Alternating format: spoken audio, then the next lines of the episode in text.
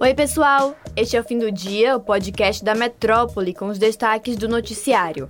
E está começando o episódio desta segunda-feira, 28 de março. Eu sou Giovana Oliveira e comigo na apresentação, Luciana Freire. Oi, Gel. Olá a todos. Nosso primeiro assunto é sobre a polêmica decisão do Tribunal Superior Eleitoral de proibir manifestações políticas no Festival de Música Lollapalooza em São Paulo. E a decisão atendeu a um pedido do partido do presidente Jair Bolsonaro, o Partido Liberal, PL, que cometeu uma atrapalhada. Isso porque os advogados erraram o CNPJ da empresa que organiza o festival no pedido feito ao TSE para que mutasse manifestações políticas no evento. O erro fez com que o TSE tivesse dificuldade em intimar a organização do festival. Pois é, a decisão do ministro Raul Araújo previa uma multa de 50 mil reais para a organização do evento para cada vez que a determinação fosse desobedecida. Com o atraso da intimação, os organizadores do evento só foram notificados no fim da tarde de domingo, dia 27, poucas horas antes do fim do Lollapalooza. Somente depois disso, a T4F Entretenimento, produtora do evento, se manifestou da decisão, entrando com um pedido de reconsideração na Corte Eleitoral. E toda essa história teve início após a apresentação da cantora Pablo Vittar, na sexta, dia 25, em que ela levantou uma bandeira com o rosto do ex-presidente Luiz Inácio Lula da Silva. Por se tratar de uma decisão monocrática, tomada apenas pelo ministro Raul Araújo, a decisão ainda vai passar pela análise de mérito pelo plenário, ou seja, a decisão pode ser reformada ou mantida pelos ministros. nesse último caso, as manifestações feitas durante o evento poderão ser multadas. A gente não deve demorar de ter uma resposta, porque o presidente do Tribunal Superior Eleitoral, o TSE, o ministro Edson Fachin, afirmou à Globo News que vai levar imediatamente a questão ao plenário da Corte. Diversos artistas debocharam da decisão do TSE. O tema foi um dos mais comentados pelo país neste final de semana e outras tantas pessoas, inclusive o último presidente do TSE, Marco Aurélio, a definiram como censura. Vamos seguir de olho nesse assunto. Nosso papo agora é sobre política. A gente vem contando para vocês no fim do dia as denúncias envolvendo o ministro da Educação, Milton Ribeiro, de suposto favorecimento de pastores na distribuição de verbas da pasta que chefia, o Ministério da Educação. Pois bem, no início da tarde desta segunda foi divulgado pela imprensa que o presidente Jair Bolsonaro foi convencido por aliados a tirar o ministro. Por volta das quatro horas da tarde, Milton Ribeiro entregou o pedido de exoneração. Ele nega as acusações, mas a situação está difícil para o lado dele, viu? Em um áudio gravado em uma reunião com prefeitos, Ribeiro afirmou que repassa verbas para municípios indicados por dois pastores a pedido de Jair Bolsonaro. Os pastores a que o ministro se refere no áudio são Gilmar Santos e Arilton Moura. Eles não têm cargo no governo, mas participaram de diversas reuniões com autoridades nos últimos anos. Já no fim da tarde, em edição extra do Diário Oficial da União, o governo comunicou a saída de Milton Ribeiro. Em seu lugar, interinamente deve ficar o secretário executivo Vitor Godoy Veiga. Ontem foi dia de Oscar, a premiação mais aguardada do cinema. Durante a noite deste domingo, dia 27, a edição distribuiu as tão desejadas estatuetas douradas nos Estados Unidos. É, mas esse ano o evento mais importante de Hollywood teve seus holofotes reposicionados das produções de cinema para uma situação inusitada. Enquanto o comediante Chris Rock anunciava no palco a categoria de melhor documentário, o ator Will Smith levantou da plateia e deu um tapa no rosto do apresentador. O motivo? Chris Rock fez uma piada comparando a esposa de Smith, Jada Pinkett, com a protagonista de Até o Limite da Honra, vivida por Demi Moore, que tinha a cabeça raspada. É importante lembrar que a esposa do ator passou a raspar a cabeça por causa de alopécia, uma doença que provoca queda de cabelo. Mais tarde, Smith venceu a categoria Melhor Ator por King Richard, Criando Campeãs.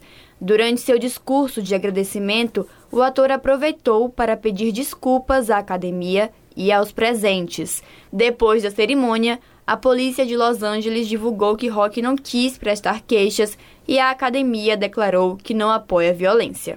Nas redes, o episódio dividiu opiniões. Muitos internautas ficaram confusos com a situação e chegaram a levantar a hipótese de armação entre os artistas. E mais do que lidar com opiniões, Smith talvez tenha que encarar a perda do prêmio que recebeu ontem.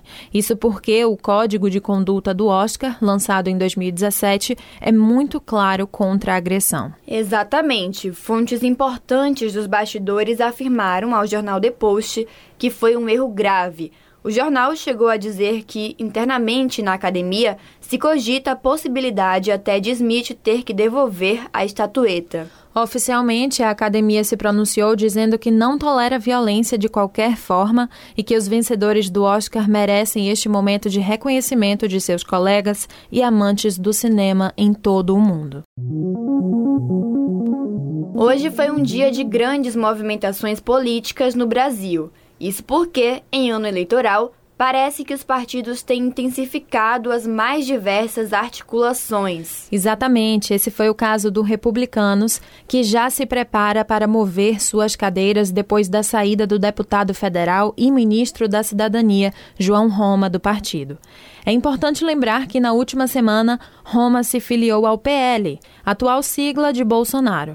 Segundo fontes do Metro 1, o partido vai lançar para a disputa na Câmara Federal outros nomes, como o recém-chegado Alex Santana, a vereadora Rogéria e o deputado federal Bispo Márcio Marinho. Pois é, no entanto, Marinho ainda luta pela vaga de vice na chapa de ACM Neto ao governo da Bahia. Caso ele vença a disputa, que tem como favorito o deputado federal Marcelo Nilo, o vereador Luiz Carlos assumiria a vaga deixada pelo bispo. Para quem não sabe, o parlamentar foi o vereador mais votado na última eleição para a Câmara de Salvador. Agora indo lá para o sul do Brasil, hoje o governador do Rio Grande do Sul, Eduardo Leite, do PSDB, anunciou a renúncia ao cargo. O anúncio, feito em coletiva no Palácio Piratini, já era esperado por tucanos e pessoas próximas, viu? Durante o pronunciamento, o agora ex-governador escolheu usar um tom eleitoral. Isso mesmo, ele confirmou que não deixaria o PSDB e, sem falar diretamente em planos futuros, disse que estava se despedindo do governo para respeitar a legislação eleitoral e estaria à disposição do partido. Quem deve assumir o posto na próxima quinta-feira é o vice-governador gaúcho Ranolfo Vieira Júnior, também do PSDB.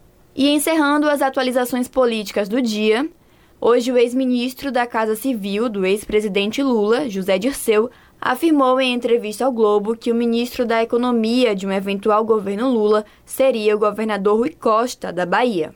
Rui também já foi lembrado pelo senador Jacques Wagner, da Bahia, e pelo deputado José Guimarães, do Ceará, pelo ajuste fiscal que ele fez no governo baiano. Quando perguntado se Lula não preferia um economista ou um técnico, Disseu respondeu com ironia e disse que os quadros do partido ou já estão velhos ou são como ele, que enfrentam problemas com a justiça.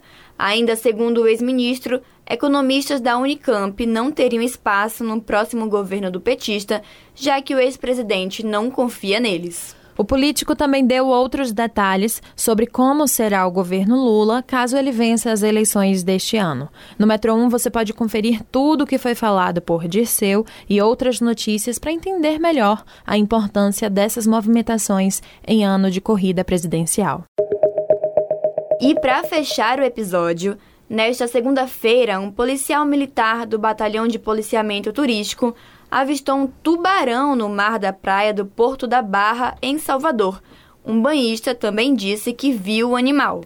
O policial estava no calçadão quando viu o tubarão e de imediato desceu para a areia para alertar os banhistas para que deixassem a água. O PM ainda acionou o grupamento marítimo do Corpo de Bombeiros para auxiliar na retirada das pessoas. Dois salva-vidas com motos aquáticas também ajudaram na operação não há informação sobre nenhum tipo de ataque aos banhistas. A operação foi uma atitude preventiva até que se confirmasse a presença do animal. E aí, Lu, já pensou? Pois é, né, Gel? Que perigo! Vamos acompanhar essa história. Bom, o episódio de hoje fica por aqui. Mas se você quer ter acesso a mais notícias, é só entrar no metro1.com.br e se manter informado. Acompanhe a gente também pelas redes sociais, arroba grupo.metrópole lá no Instagram e arroba metrópole no Twitter. Lembrando que você pode ativar as notificações do Spotify para receber um alerta a cada nova edição do fim do dia. Valeu, Gel. Tchau, pessoal. Até a próxima. Tchau, tchau. Até a próxima.